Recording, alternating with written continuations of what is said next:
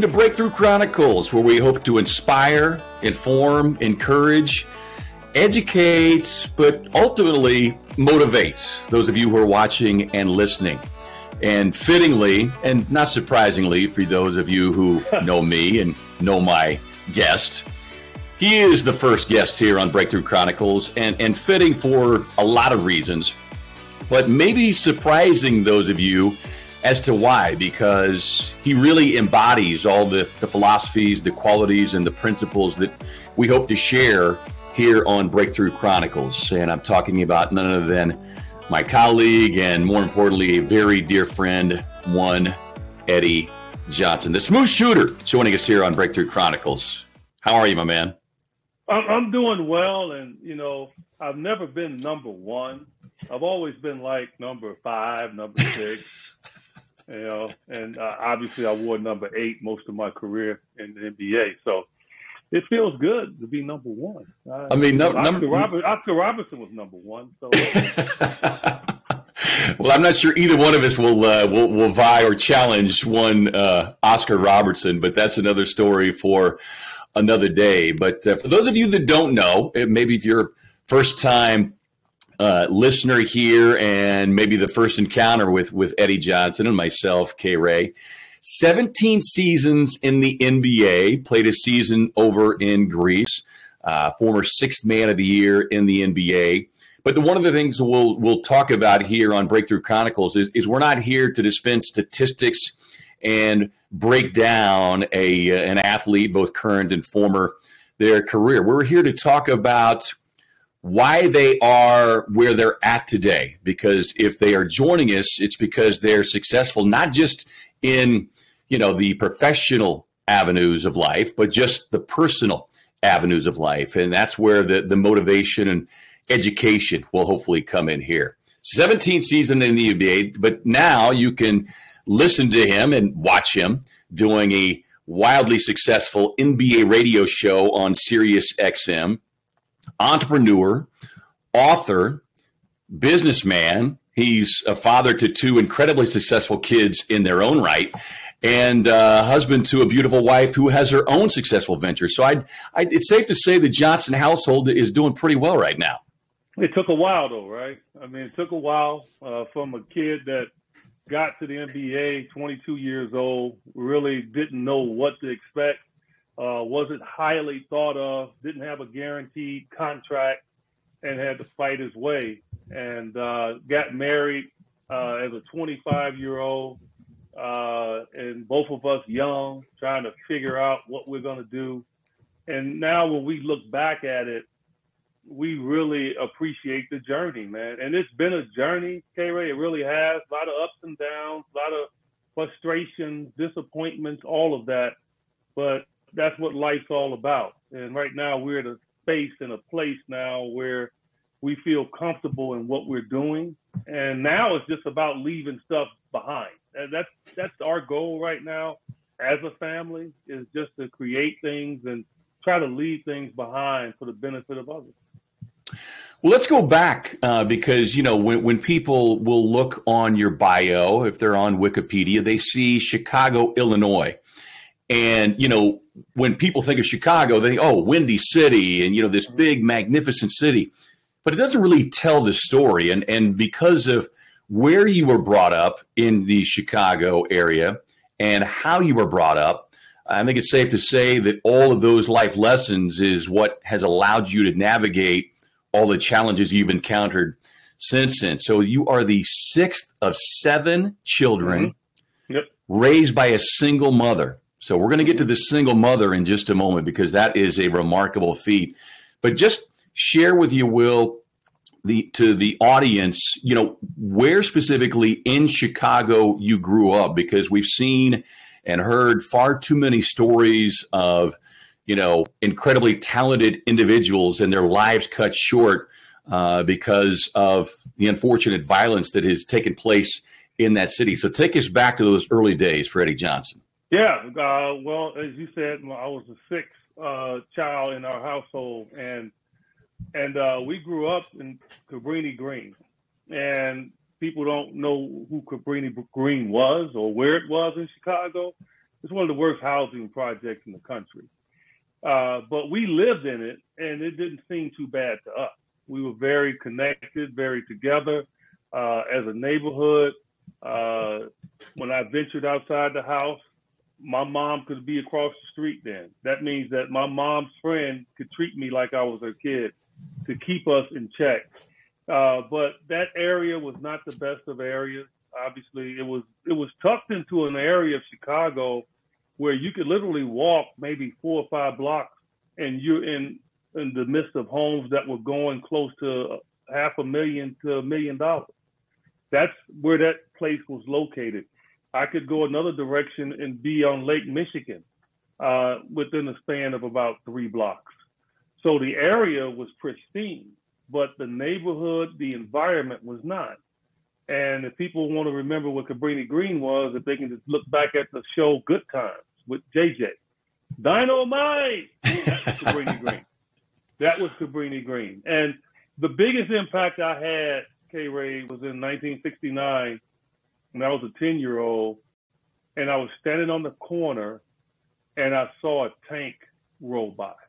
And I'd never seen a tank before, but literally a tank rolled by.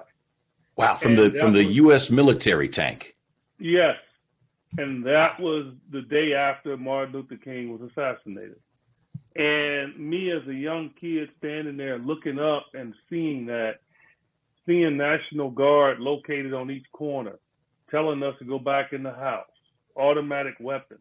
It was just one of the most surreal experiences that I've ever had. I didn't know much about Martin Luther King at the time. All I knew was I was watching my mom, my grandmother, my aunties, my sisters who were a little bit older than me just bawling and crying. And what it did, it spurred me to find out more about Martin Luther King and why this was so impactful. And as a young man, I started to ask questions and started to read up on it. And then I came to the understanding that's why they were upset.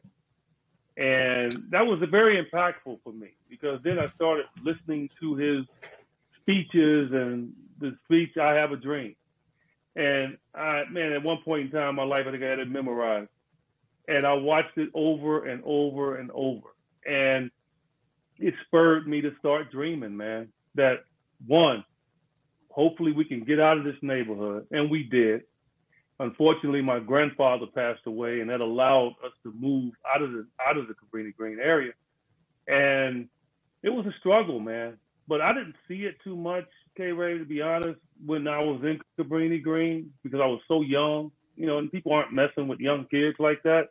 But right. when I became a teenager and I moved to the west side of Chicago, and we were the second black family to move to that neighborhood. And for the first time, I was around whites.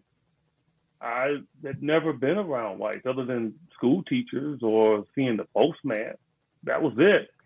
Never so your school, like in elementary school, it, it, it was an all black school, all African American school. As a, as a, as a when I kindergarten, first grade, second grade, yes, and then when I moved to uh, the west side of Chicago, it was basically majority white. And wow. all of a sudden, all my black friends turned into my white friends. And I started picking up different sports other than, say, basketball, kickball. I started picking up street hockey. I started picking up actually playing baseball, and and uh, then finally picked up a basketball. And and so and running around and hanging out with now white kids instead of black kids. And so what that told me is at that time, my mom did a great job of raising me because I didn't have any fear.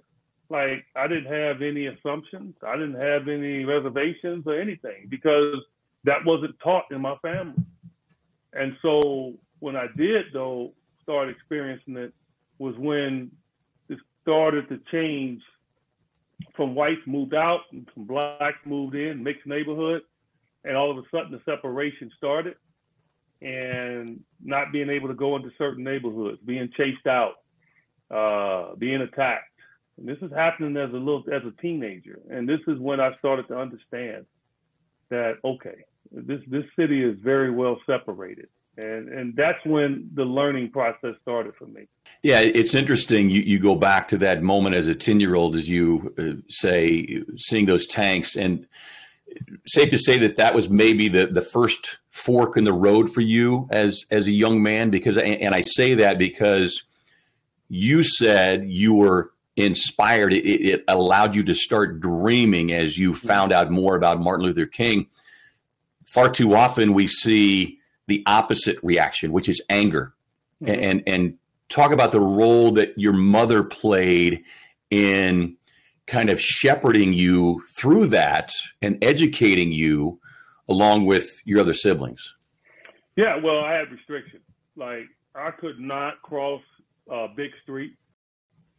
Uh, I could not venture not far from our environment where we were. Uh, it was just she had her hands on me, and and if I did something, I paid a price. Uh, you know, in, in, in, today's world, you know, you, you, can't put a belt to a kid. Well, I, am familiar I, with that price. right. I had a few belts put to me, and she just taught me to always be careful, uh, be respectful, and just make sure that your head's always on a swivel and paying attention to your environment. And at times you just couldn't help it. You found yourself in the midst of a situation where I've been blessed to get out of. I walked right into a gang meeting as a 10 year old, didn't know I was there, ticked them off, they jumped. You know, uh, it's just stuff like that uh, that you go through, but she was always there to protect me. And my brothers and sisters were always there to protect me. And that, that, that was my saving point was my older brothers and sisters. Like right. they protected me to no end when you hear the phrase "mama's boy," you know a lot of guys will will tend to kind of shy away from that. But mm. I, I, think it's safe to say, and this is where you and I have you know just another similarity. Uh, we we wear that like a, a, badge of honor because of what yeah. our our mothers mean to us. If you and you've shared a little bit already, but just what has she meant to you? What, what did she mean in those early years, and what does she continue to mean? To you, your brothers and sisters. Uh, I hear you talk about her often, um, and and I know that that she is still the rock, the foundation, the core of your family. Yeah, I just turned 94 years old, and wow, uh, you know, look, she she she just showed us by example, right? First and foremost, the first example she showed me, and I was oblivious to it because I didn't know was that she decided to have number six. Like she didn't have to. She was in an environment that was a struggle. Like she was really on one salary. Uh, you know, and so because of that, you know, bringing number six into the family, that had to be a stress, especially after I got there because they nicknamed me Piggy because I ate so much. so, you know, she probably looked at me sideways and like, hmm, you know. But no, she decided to bring number six in, man, and and that said a lot about her character. That if she was going, she didn't want to get pregnant, but obviously she got in, in, into something that she shouldn't have, obviously in the relationship, and she shouldn't have done it. But she wasn't going to give it up. She wasn't going to walk away from it. And and to me, that's why I try to do anything I can for her because there's no way I would be here if it wasn't for that, for her to do it. And then getting up working in the post office as many years as she did, getting up three in the morning, you know, making sure we were ready for school first, had our stuff laid out for us, uh, food kind of almost pre-cooked, and then she had to get on a bus and then go go to work every day. Uh, that right there just just epitomized, you know, what I saw in her and what I felt that I had to reward her with by me just being a good kid, by me just doing the right thing. Uh, not knowing I would be here where I am right now, but just knowing that I would not be that hindrance uh, for her. Yeah, and, and, you go back to talking about those pre-cooked meals. I mean, keep in mind for for our listening and viewing audience, that was before you know microwaves. That was before some of the the easy to to fix meals that we all enjoy today. So right. you, you manage to navigate your way through that. You you work your way into an incredibly successful high school basketball career. You ultimately head to the University of Illinois. Talk about that experience and then having achieved what you did there, now being in the Basketball Hall of Fame at the University of Illinois, but maybe more importantly, becoming the first family member to to walk off a campus with a diploma. What did that what did that mean to you at the time, and what did it mean to your mom at the time? Yeah, it's been a lot, man. And, and I'll just quickly go back to my high school where I decided to go to Westinghouse High School. My brother was a, was one of the top high school players in the nation, and he went to Austin High School. Austin High School was exactly right across the street from where we live. And a lot of people were like, man, why are you going? Why are you going to Westinghouse? I mean, your brother made a name over there. Follow your brother. And right. and all the people were trying to get me to go there. But what they didn't know was that I didn't like swimming and I didn't want to swim. and, and at Austin High School, you had no choice but to swim. And I blame it on my brothers because when I was a young kid, they threw me in a pool 20 feet and said, get out. And I didn't get out. And I, That's the I, proverbial sink or swim. yeah, that was the wrong lesson, right? And so I was adverse to swimming. And so I went to Westinghouse, a vocational school uh, following this path, almost got cut my freshman year. They kept me because they felt like if I had a good pedigree, I would develop, and I developed. I went from almost getting cut my freshman year to being starting starting on varsity within four months later. So, and then it just grew from there. Obviously decided to, to go to University of Illinois amongst every school that recruited me. Uh, thought it was the right decision to get away from Chicago, be close enough where my mom can come see me play and my family. And I was happened to be over in Germany when I decided to go. I was traveling uh, around the country. I had made second team parade All American, so went to the parade uh, All Star game, and then a group of us was chosen to go to the Albert Schweitzer games in Germany. And on that team at the time was uh, Darnell Valentine, tremendous player out of Kansas, Tommy Baker, who went to Indiana, had a very good career. Uh, Pete Butko went to North Carolina. Uh, Jeff Lamp, who went to Virginia. And then most importantly, Earvin Magic Johnson. Okay, so we were over there playing, and I had pretty much decided between three schools.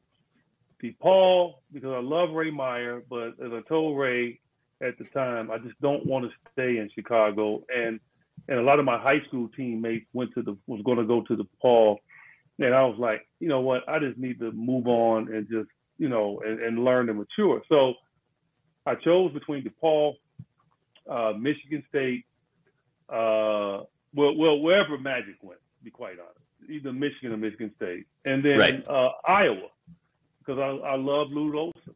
And so uh, I finally was on the road uh, in Germany. Tony Yates, who's assistant coach for Illinois, he called me up. Come on, Eddie, what are you going to do? So, um, what are you going to do? And Tony Yates, obviously, you know, an African American coach. I looked at him as a father figure, and that's what won me. That's what won him over, won me over with him.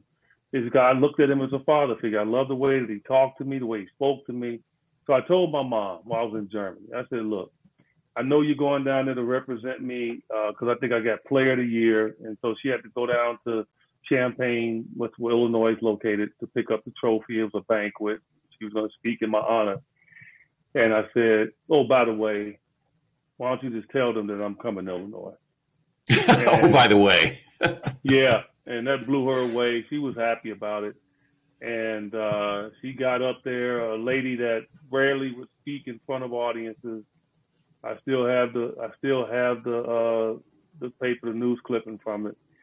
And she got up there, man, and she spoke and she told them in a tremendous way that I was coming there. And so, yeah, that's how I got to Illinois. And I promised her, I said, I'm not just going to be a basketball player. I'm going to be the first in this family to get a degree. And uh, lo and behold, I was. And uh, to me, it was a special degree because it was a degree that could hopefully lead me to law school. And unfortunately, when I got to the league, I was just playing too much, and I, I gave up that idea quickly. Yeah, but again, something that, that a lot of people may not know is that was your intent to pursue a law degree. Yeah, yeah, yeah, it was. I had already uh, studied. I was studying for the LSAT uh, my senior year. University of Illinois attached a professor to me uh, that because they wanted to make an example out of me, uh, and so I worked with him. Uh, he helped me with my thesis, at, you know, my history degree to graduate. Uh, it just, man, it, I just had so much help at that school uh, but not the kind of help where they were doing my work. It was the kind of help where they were pushing me and, and, and knocking me along. And, and I'm still good friends with a lot of my teachers. Art Goldsmith was my economics teacher. Still very good friends with he and his wife and their family. And yeah, so they, I left there, man, and I was all set. Uh, if I wanted to come back, uh, take the LSAT, I was going to get into Illinois Law School. And I studied it for a summer Cotton Fitzsimmons, man, played me. I knew I came. I'm gonna tell you when I knew that I could.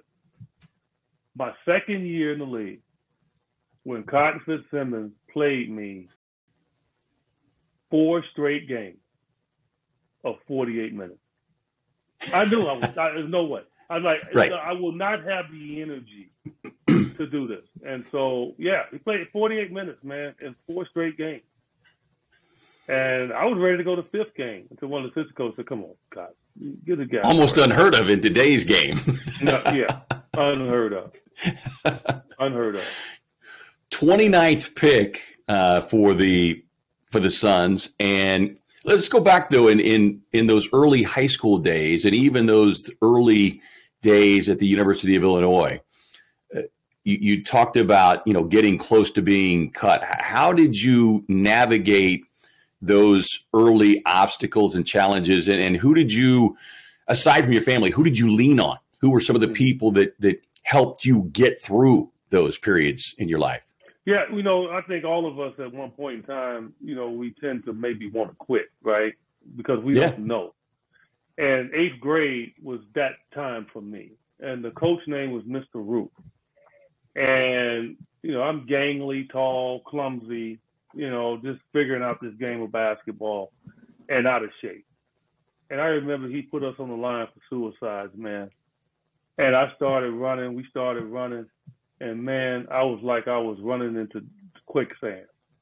I mean, it was the most hilarious thing you ever want to see, and and I was embarrassed by it, without a doubt, I was. Uh, and so because of that, you know, I decided I went home that night and I told my mom, I'm like, I don't want to play basketball because baseball was my first love, to be quite honest. I mean, I thought I was a much better baseball player than a basketball player. And I was like, I don't want to play. But it so happened I came from a basketball family, and they weren't going to allow that to happen. You ever seen a six six third baseman? You know, they they would just say all these things. So I had made up my mind I was going to quit. I showed back up to school. I missed the morning practice, wasn't there. And he saw me, the coach. He said, Why weren't you at practice this morning? I was like, Coach, I don't think that's for me. And he looked at me. He's like, let me tell you something. He said, you worked harder than anybody in there. That's why you were tired at the end. And I looked at him. I'm like, what? He said, you ran harder in practice than anybody. And you were so gassed that at the end, when you all ran sprints, I knew you would be fatigued. But guess what? You didn't quit. So have your butt in practice this afternoon. And that's all I needed. And when I showed up, we played, and I got to Westinghouse High School, and I was still gangly, still trying to play this game. My coach Roy Condotti walked up to me and said, "You know what? Normally I would cut somebody, but he says I see something in you. Just pass your brother." And I was like, "Okay." He said, "I just want you to work hard. I want you to keep your nose clean. I want you to just pay attention to detail." I, that's all I want from you. And I promise you I will improve you. I'm telling you, from being cut almost, I was starting on varsity with seniors, with juniors and seniors, four months later. I mean, it was a it was the biggest transformation, man. It's like it just out of nowhere. And I grew from like six two, I was like six foot, and I grew to about six four and a half, six five. I mean, it was the most amazing thing. But I think for me, K Ray, it was more so my dad had basically just left my life. And and I think that was part of it. I think that, you know, he he just you know he you know he just walked away, and so because of that, I had an anger in me that wanted to prove everybody wrong, and I think all that combination just enhanced me, man, and it just blew me up. I mean, I went from being almost being cut to being like making all state my sophomore year. It's like it just, and then it's my junior year, you know, number one player in the state. In my senior year, number one player. It's like it just, it just blew up, man. And it's just amazing when you have people leading you and pushing you to do it. Yeah, it, it almost, you know, the way you describe it, it's almost like an oxymoron. Um, you know, it, it's positive anger versus yeah. the the negative anger. So it, as we recount that, it becomes almost a a second moment in your life as we go back and think about that Martin Luther King experience that you talked about, a, a, a fork in the road. You chose the positive side. You mm-hmm. chose to dream and be inspired. And another indication here was that was that a moment where you kind of looked back and went, "Wow, like you know, the, the answer was right in front of me." You just needed that little nudge, that little that voice coming from your coach to to tell you what you're capable yeah. of. Yeah, because I wasn't getting that. I would get it from my brothers, but at that point in time, they went to their own life. My oldest brother, he had gone to the military. Uh, then my brother, that was very good at basketball, he was immersed in what obviously he was trying to accomplish, and that's get his scholarship, and he did. He went to Texas A&M, uh, and so they were too immersed in that. And then my other brother, my closest brother, uh, you know, he was the one that was really the one on the edge in the family, getting in trouble, uh, running with gangs, uh, being involved with drugs. And so, even though he was my closest brother, and he was the one that taught me how to read, and the one that really loved on me, uh, no one could put their hands on me in the family. He would protect me at all times. Uh, it was hard to really communicate with him because of the things that he was getting into. So I was left really to my mom and my grandma and my sisters. And so eventually it turned out I was raised by women and they pushed me, man. They fought for me. My sister was my bodyguard. It, I can't even count the number of fights, man, where guys would pick on me because of my height and try to bully me, and she kicked their butt. Like it was just like it was it, it was the most unbelievable thing, man. I was so protected as a as an individual uh, with my family, uh, it was just amazing. Yeah, it's it's funny you say that because oftentimes you know our, our siblings will will provide insight and information, but there's always that part of us that will will tune it out sometimes, and and yeah. you need you know you need another voice, you need to hear it from somebody else, but ultimately you you fall back to yeah the people closest to you, the, the people around you, knowing that they have your best interest at, at, at heart. Right. You, you get to the University of Illinois and, and just talk about that that college experience and how it and the coach there, Lou Henson, how, how he sets you up for or prepared you mentally and physically for the rigors of the NBA. Yeah, I went to Illinois, man. I was like, you know, again, as I told you earlier, parade All American. I was the number one player in the state of Illinois. Everybody was ticked at me that I went to Illinois. They wanted me to go to DePaul. Uh, and the year later, Mark Aguirre, who was my teammate at Westinghouse, he went there, Skip Dillard, Bernard Randolph, and those DePaul teams back in the day were very good. Uh, but I needed to get away. I needed to leave. I needed to leave Chicago but stay close enough to home. If it wasn't for my mother, I would have probably gone to USC. That was another school that I was interested in. And but I decided to go there. And the first day I got there, right, you know, 185 pounds. I'm playing open gym with the, all the guys that were still, you know, on the team. And they laughed at me. Like, they were like, he was number one. He, I mean, like, because right. I was I wasn't strong enough. They were yeah. knocking the stew out of me, man. Like when you go from high school to college, I mean, there was some grown ass men, man. And well, it is back in the day when you played four years. There, there, yes, there was not any one and done. Yes, they were knocking me around, kicking my butt. And I remember my freshman year practice. Uh, man, like well, if I was open and I had my feet set, it was money. I mean, they already knew. They they knew automatically when when they saw me shoot, they knew I was the best shooter in in on that team. Okay, and one of the best shooters in the country. But as Lou Henson told me, he said, Eddie, man, you a hell of a shooter, and I'm so glad to have you. But I can't, you know, it's hard to do what you do when you're on your back all the time. okay, wait, I'm gonna tell you something. He said that in front of the team. Okay. And that was, man, like I never thought about transferring anything like that. But that's the only time that I thought about it because I didn't understand why he did what he did. So I did not understand it. And so for me, I thought it was personal. And I remember going back to my dorm, calling home, crying, being ticked off, and like, I'm out of here. I'm, you know, and you're not going anywhere. You're not going anywhere.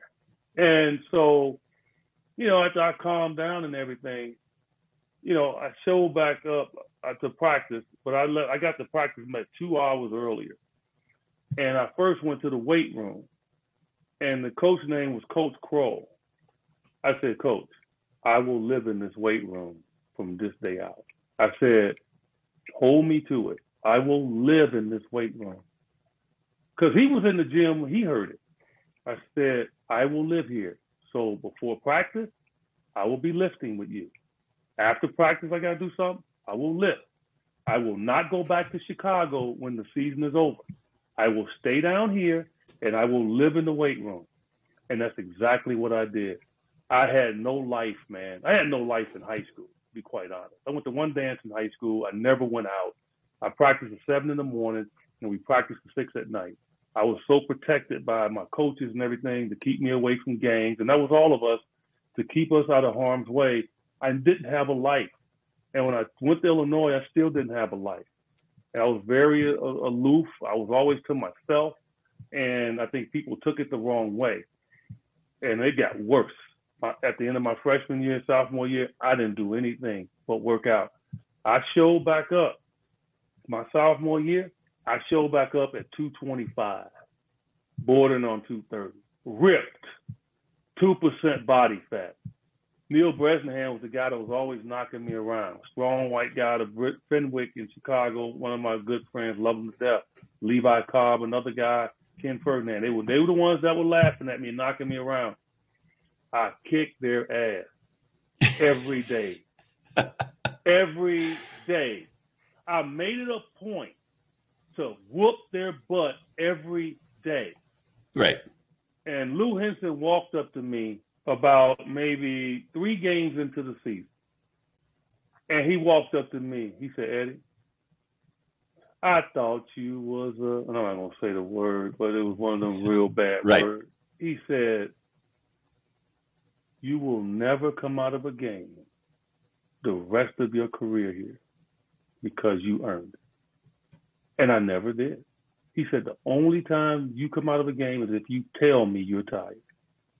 And he held true to his word, man. I'm not kidding. I I I just played. And I might sub myself out every now and then, but he never subbed me out unless I was in foul trouble. Another moment in your life where you you thought you were working hard yeah. until you were shown like that this this is what hard work is and will be in order for you to be successful. Exactly. Yeah, man. And that's why, you know, obviously Lou passed away a few years ago. I miss him dearly. Uh, you know, I talk to his wife all the time uh, when I can. She's still here, Mary Henson. And so, no, that man, that man right there, he is the main reason why I survived Cotton. Like he's the main reason. See, Cotton might have thought that he was the reason. No, no. Lou Henson was the reason. He humbled me, man. He humbled an All American, a guy that was thought of as one of the top players in the country, did not play me much as a freshman. Everybody was trying to get me to transfer, okay, and leave there. Mark Aguirre, who was going to follow me to Illinois, decided not to go because of what he saw Lou do to me. That's what he thought. And and you know what? I told Mark, I said, no, Mark, you're making a mistake, dude. He's grooming me. But I understood why Mark went to DePaul, and he made the right choice. He became, right. you know, college player of the year there, and, and the number one pick in the NBA draft. So he made the right choice. But no, I knew what Lou was doing. I knew why I had to fight this out, and he got me prepared, man, without a doubt. Yeah, it, it's one of those situations where I, I like to say a, a, setback that sets you up, sets you mm-hmm. up for success, or sets you up for potentially taking the easy way out, which ultimately right. is you know is failure. So incredibly successful collegiate career you go on to the NBA, 17 seasons. Just talk about those the challenges that you encountered both as as a rookie and then as you got older, a, a veteran.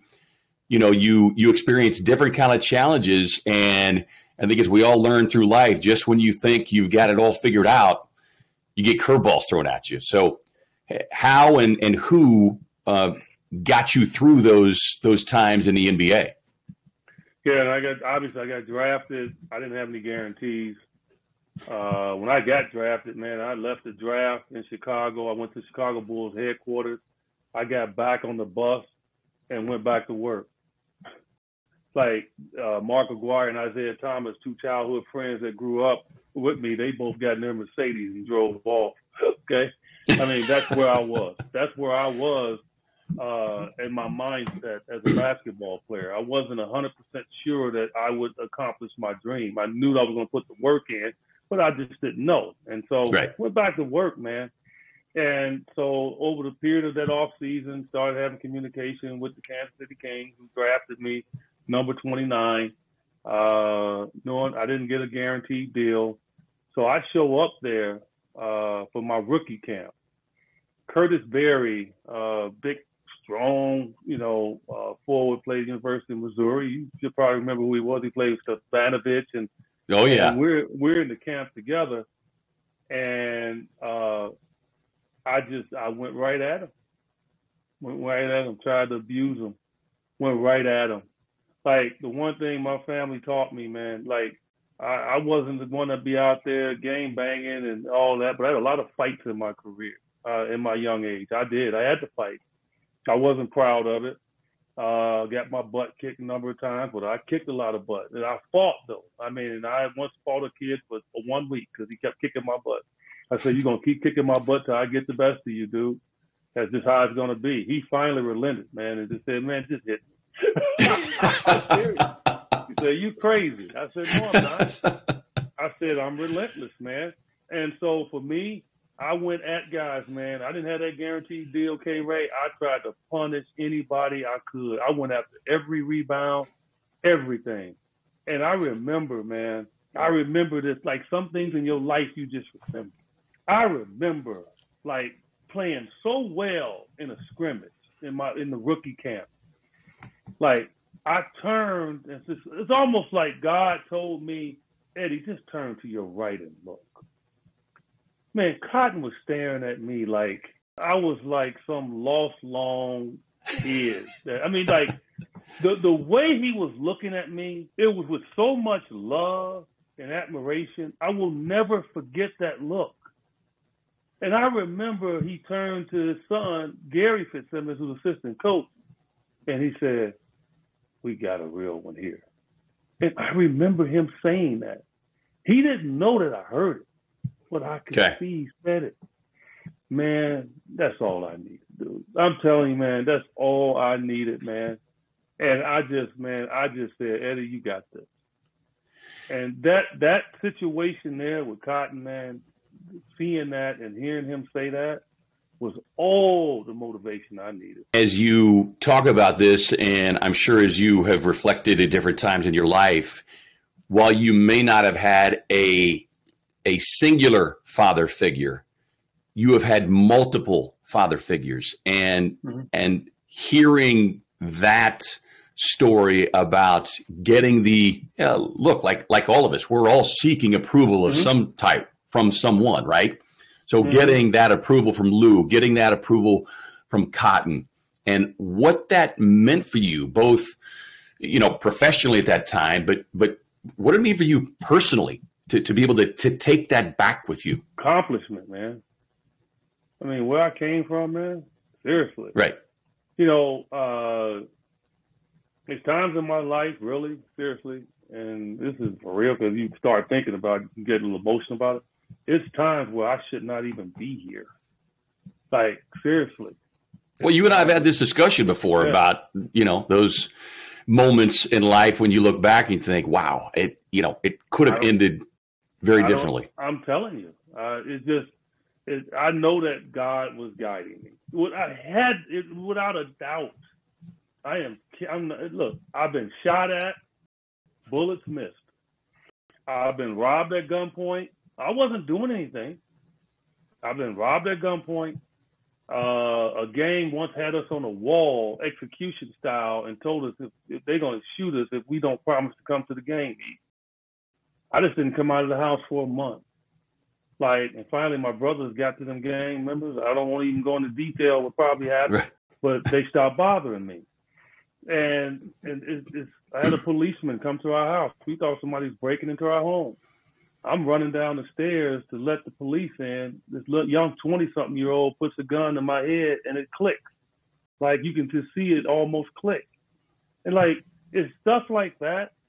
Walking down the street with my then girlfriend, three guys walking down an alley, and something said, Eddie, back up and look down the alley. I backed up and looked, and they're running down the alley with guns out because they were gonna rob us. So I looked at her, so you better kick them shoes off, and ran right back across the street. It's just stuff like that, man. So for me, man, it, just it's so it's so many guys that didn't get through that. Like you know, Ben Wilson, was, was obviously a, a great, well-known figure in, in the state in, in, Chicago, lost his life in a situation like that. He's the number one player in the country. So it's just, man, when I when I look back at that, man, and then all the people that jumped in my life to help guide me and keep and steer me and keep me online and weren't yes men. They were no men to just make sure I stayed humble. Man, without a doubt, man. I mean, we all have testimonies, but man, my testimony to me is unreal.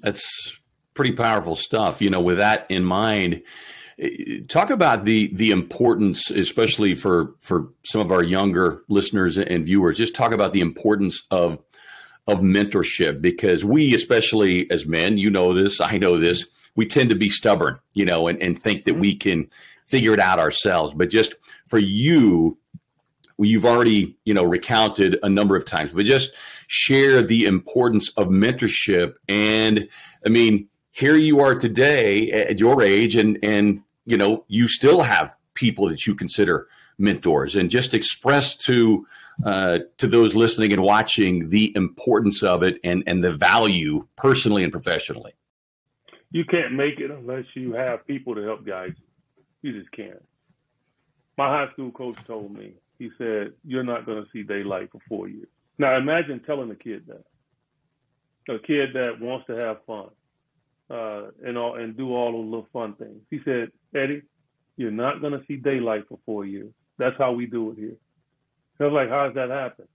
You will be at practice at seven in the morning, which means you're up in dark to go get to school. Sometimes I'll pick you up, sometimes I won't. You have to get on the bus. And then after school, you're going to show up in that gym as soon as class is over, and you're not going home until it's six o'clock and it's going to be dark. And guess what? He he was true to his word, and he's right about the dark because our school was a converted candy factory. We didn't have many windows. So we didn't see much sunlight. So he was true to that, and it helped prepare me. Now I go to Illinois, boom, I'm in a regiment. I already know now that I'm not gonna I'm not gonna give in to the temptation of hanging out at campus parties and do all that. I'm gonna stay focused. And when I got in the league, I did the same thing. Okay, one of the weirdest situations I ever experienced when I first got in the league. Now, understand, I grew up around a brother that lost his life at 25 years old uh, because of drugs. Okay, and probably because of sharing needles. At that time, HIV uh, wasn't obviously a known sickness and a disease back then, right. but that's probably what he died from at 25 years old. And so you know, so when when I when I got to school and I got out of there, then I got to the league. I was already like, in you know, seeing parties in school and drugs are out on the table, and I'm sitting there watching the game, and I'm not even paying attention to them. And when I got in the league, I walked into a veterans room, and I can say his name now because he's gotten in trouble with drugs, and I, I haven't spoken to him, but I hope he's doing well. Hawkeye Whitney, and Hawkeye was sitting on his bed, and he had some contraption in his hand. I don't know what the hell it was. And he said, "Come on over here, rookie. Come over here and sit down, man. Have some fun with me." And I looked at him. I said, "Hawkeye, whatever that is, I don't want anything to do with it, bro."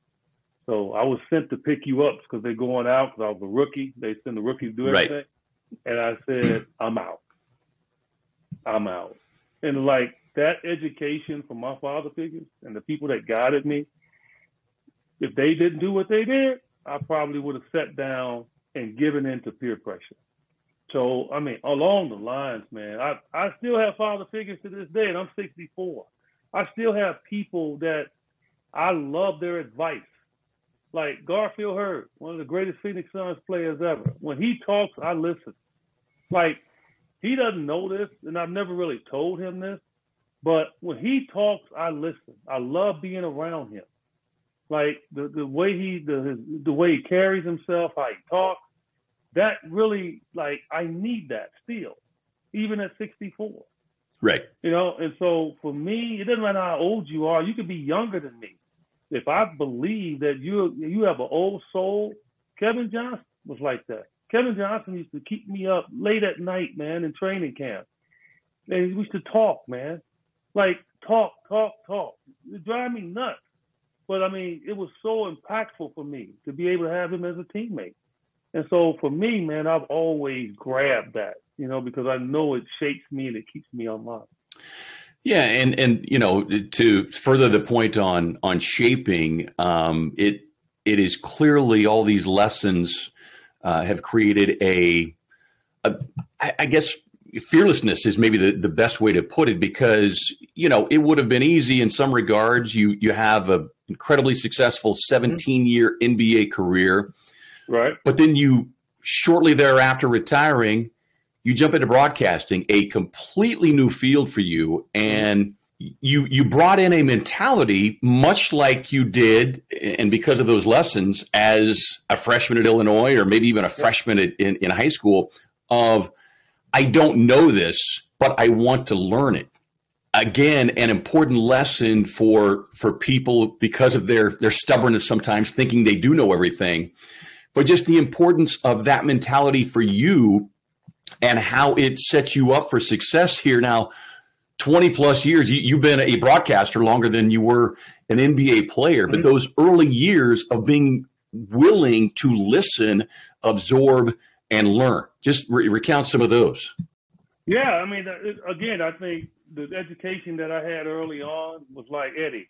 Somebody once told me they said look you got to segue to everything and and that's what I try to do with my life is try to segue. I don't try to sit down and think, okay, I know this. I try to study it first.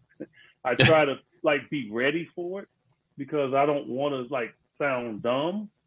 And so for me, uh, I was very talkative as a player. Obviously, I wasn't that way all the time. Believe it or not, I know it might blow you away and anybody else, but I was very quiet. I I didn't start really talking until I was probably 25 years old. I'm, when I tell you quiet, quiet. and sometimes if you catch me, and you probably have at times where I will go into this sullen, this sullen mood where I'm not as talkative around people I don't know. And so for me, I still have a part of that, uh, but my wife Joy saw it and it bothered her because she felt that I was missing out on opportunities. And so she kept pushing me. When we first got married, you got to get out there. You got to talk more. You're just too damn quiet. You got to. and I like, and I started to do it. So we've got Joy to thank for all this. oh yeah, oh yeah. I started to do it, man, and like now she tells me to shut the heck up. you know, so but yeah, man, I was, I was, man, I wasn't an introvert. I mean, if I knew you, I would talk and have fun with you. But if I was in an environment where I didn't know the people, they they would not hear a peep out of me. I'd just be observant. Because a lot of times, maybe because I didn't think I was smart enough to jump into what they were talking about. Right. And so I had to listen to what they said, and I'd go behind them and I'd go study what they were talking about. And then if we had a conversation the next time, then I would talk about it. So I think it was more so like insecurity, maybe a little bit, and Right. why I was quiet because I never talked in school. I never, unless I was talking trash or just acting a little silly. But in regards to asking the teacher questions or something like that, I was never that kid. Never. Always quiet. you know social media is is a great tool it can benefit us and has benefited us in so many ways but i think it also um, allows people to create assumptions. You know they they see your profile for example and they see oh my gosh you know eddie johnson so successful you know broadcaster uh, nba radio suns tv entrepreneur all this. But through those assumptions they they don't know and understand the stories that you have lived and experienced. And one that I know still resonates with you you will talk about it from time to time but the case of mistaken identity and how all those lessons early on in your life helped you get through that uh, the mentorship the, the people around you. Just if you can you know try to recount that moment back in, I believe it was 2006, mistaken identity. And, and it wasn't just like, oh, I, you know, just some small incident. It was something significant and one that you had to battle through for a while, right? Yeah, without a doubt, without, a doubt. Uh, and you know, look, I, I felt that me having a 17 year NBA career, uh, me getting into broadcasting, uh, being an analyst for the Phoenix Suns, being in demand for people that wanted to talk to me and and hear my opinion, I felt like okay, maybe I've made it, right? Yeah, I think I've arrived. Hey, Ray, yeah, you you're never gonna arrive in this life. There's always gonna be some people that's gonna doubt you, some people that don't know you, uh, and they're gonna have an opinion of you. And then if they see something happen, they're gonna jump on it because they probably wanted to say that all along, or they were waiting for something to happen and they could never get you, right? And uh, I would use an example like, i.e., LeBron right now. Like people are always trying to find something to get him Right. on, and they can't find it other than, oh, he's just, uh, you know, he he just uh, passive aggressive, or he's just this is that, right? But it's nothing like he's done. And for me, I'm in Hawaii. Like I'm in Hawaii, man, with my family on vacation, having a good time. And I land back in Phoenix, and I noticed I looked at my phone, and trust me, I don't I don't get a ton of text messages and calls. I had like maybe 60 text messages. I had like maybe 40 or 50 missed calls. And I'm like, what the heck? And so I'm like, I don't know what's going on. And then I get a call from obviously, you know, one of my best friends in the entire world, Mike Woodson. And Woody was like, You okay? I'm like, Why? What what what do you mean I'm okay? We just we just got back from Hawaii. What you sure? What what what yeah. And and he said, You you don't know what's going on? I said, No. Not at all. So by this time I put the luggage in the car and everything and and so I, I turn I get in and I, he said, well, you need to turn the radio on. So I turn on the radio and you know, and I turn I always listen to Jim Rome. So Jim Rome is on and I'm hearing this guy, I'll say his name in a second, this guy saying, Oh, Phoenix Suns, I, I can't understand. They how could they have somebody like that in under their employment? And I just can't believe nobody knew he was he was a pedophile and and he was this and and this is just unconscionable. I mean, he's really he's, attacking young kids. I'm like, and then he said my name. You know, Eddie Johnson. I cannot believe that. I mean, how could the league just let this sneak by? I mean, I, I mean, this had to be something. I'm like, what? And then I turned on some other stuff. Then some other people called me, and it's like, yeah, Eddie Johnson, he played for the Hawks. He he got arrested because he, uh, you know, he he was, uh, you know, involved with a young young kid. I was like, what? And then all of a sudden, I'm looking at my email. I'm getting death threats. I mean, it was like in a span of like now an hour. I didn't figure this thing out. Right. I mean, all I all I could do was just put my head down, man, and cry. It was like, how, how am I going to get out of this? Right? No, this is not me, but also knowing that it could be some crazed animal out there that now wants to go, you know, do something to me. Right. And that's what that's what made it difficult, man. Uh, in that regard, so I immediately went home locked my doors. I like I ain't going out the house, and and all of a sudden, then my you know people that know me started getting a hold of these different entities and telling them that no, that's not me. But Skip Bayless, and for people like on Twitter, I know they see me always go at him.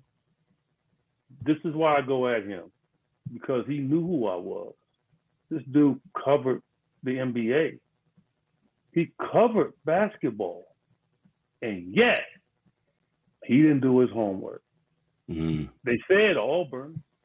He knew I didn't go to Auburn. They said six two. He knew I was six seven, six eight. But yet, in his exuberance, to get the story out, to maybe get a pat on the back from Jim Rome, we was filling in for. Because you see how he is now you see that's what he does. He goes for the shock factor. He wanted to be the first to rip me.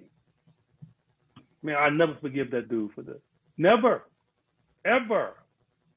Ever. I mean, it's like, you, do your homework, dude. That's right. all I said. You know, yes, two Eddie Johnsons. Yes, he's gotten in trouble in the past. I get it. But then do your homework. And he didn't. The Chicago Tribune didn't do their homework almost didn't do their homework. They were a few minutes away from running a huge story on me with my picture. Good, good for them that they didn't. Bad for me in a sense because I already gotten the vitriol, but bad for me because I'm a very, very rich man. right. So, yeah, it, it, you know, and like I said, it straightened itself out to a point. It's still to this day, people make the mistake. Uh, right. To this day, uh, people still putting my picture up instead of his, uh, and it's unfortunate. Uh, and you know, some people pay the price for it. I can tell you that. Skip Bayless paid the price for it, truly did. And uh, but money is not the the the band aid in this situation. Uh, like I said, I had over two million hits on my website. Well, I was going to say there, you know, money is one thing, but the value on a person's name, you you can't really place a a true value, especially in a situation uh, situation like that. Yeah, you're right. And and it's, it's like I said, it, you know, I mean, I got I got my health, man, and I, I I don't too much worry about that anymore. But I think it set me back. I think it maybe cost me a job or two. I I think sometimes I feel like it cost me a national opportunity because right just not the fact that they knew it wasn't me, but the fact that my name would bring association to him, and maybe they didn't want to deal with the the the repercussions of people having to explain it constantly. Yeah, I truly yeah. believe it. I, I, I truly believe it in my heart because up up before then, I was up for jobs like that. Like I was working for NBC. I was doing, you know, the NBA pregame show. I was filling in. I was doing stuff like that for TNT. You know, it just kind of blended. Phone call away. stop. Yeah. Their loss, our gain, uh, as my TV partner on uh, Suns television broadcasts. In these final few minutes, if you can, just share for our our listeners, the viewers, uh, the the importance of betting on yourself and dealing with the you know sure to be moments of of doubt and and setback and, and fighting through those situations. Say it again, K Ray. I'm sorry. I, I, just got some bad news on, so just say something else. Yeah, no, I just if you can just share the importance for for those watching and listening, the importance of betting on yourself and and you know understanding that there will be setbacks and moments, but being able to to fight through those um, and not constantly question yourself and picking yourself up off the floor and, and yeah. continue to fight through? Well, man, I grew up like that, man. I mean, like for me, I, have been hardened. I've been conditioned. Uh, like I said, I've been bullied. I've been attacked by gangs. I lost my brother, my favorite brother, when I was 18 years old. I went through depression for an entire year. Didn't even know if I wanted to play college basketball after that. Uh, my dad walked out of my life uh, 13. Uh, it's just so many things, man, that just it, it, what it did it put a drive into me that makes me push forward, man. And the one thing I've learned, nobody will be able to one take my joy, and they'll not be able to deter me from doing what I want to do. I do whatever I want to do. I sat down one day. I said, Eddie, you're gonna write a book. People laughed at me. They like, you can't write no book. You've never written a book. I said, by the way, I'm gonna learn how to to, to produce my own book. I'm not gonna go to a publishing company. I'm gonna publish it myself. I'm to learn how to do it myself. And I did. And my book was very successful, still making money to this day. You big dummy. I'm on the cover, okay? Amazon. And, you know, I sat down, I did a 90 minute instructional video that is still very popular, okay, amongst young kids. Uh, I, I, I, they told me I couldn't do successful camps. I did camps for three years after I retired. I had a, a training academy that did well. Anything that somebody has told me that I can't do, I throw it back in their face and I go for it. People have told me time and time again that, oh, you wouldn't be able to sit up and be an MC or talk. You know, you're an analyst. Hmm. I do a lot of MCs now. I got to turn down opportunities now to go to large, quote large uh, situations where they got events and they're asking me to be the MC. Not right. the analyst, not the analyst, but the MC, right? Uh, by the way, I MC the governor's inauguration. I mean, like, I never knew, man, that like I would be able to do the thing that I've done uh, in this situation. Uh, but but one thing I did know, if I decided I wanted to, nobody's gonna stop me from trying. And that has just been my mindset, man. That has been my mindset, you know, throughout this life of mine. It's like, yeah, you know, I mean, I'm from in the city of Chicago, but you know what? I got my damn degree just like you. Well, and, and look, ultimately, it becomes a situation where rather than being paralyzed by the fear of failure or setback, you're you're bringing a fearlessness of I, I will find a way to succeed. Yeah. Gonna do it. And yeah, yeah. All right, the final uh, segment here on our Breakthrough Chronicles is an opportunity for our guests. We like to call it Pay It Forward. And this provides an opportunity for our guests to, to share an initiative, a cause, a charity, something that is important to them, something that they are a part of personally, professionally. And so, with that, uh, Mr. Johnson, I'll let you to take it away. I've got a yeah. feeling I, I know what cause, what initiative you want to talk about. Without a doubt. But it's one, it's an infomercial I want to throw out there for one. And one is I am in the process of, and you're a golfer and you understand it, I'm in the process of creating uh, a golf app. It's called Combat Golf. It's going to be out here maybe in about four or five months. Been working on it two, three years. And it's going to improve the appointment application to start a golf round. That's all it is. You know, like if you call guys up for tee times, I don't say oh, I can't play this day, can't play that day. This is a networking golf app that will allow golfers to play with golfers they love to play with seven days a week. And and that's what I want to say about that. That has my heart right now. That's what I'm really immersed in. Okay. But yeah, yearly is is is is is for my mom, and this is helping hands for single moms. Like this is my baby. Uh, I met the, the founder of this organization, Chris Kaufman, about nine years ago. And I've been looking for something to really give back. You can't give, you can't take it with you.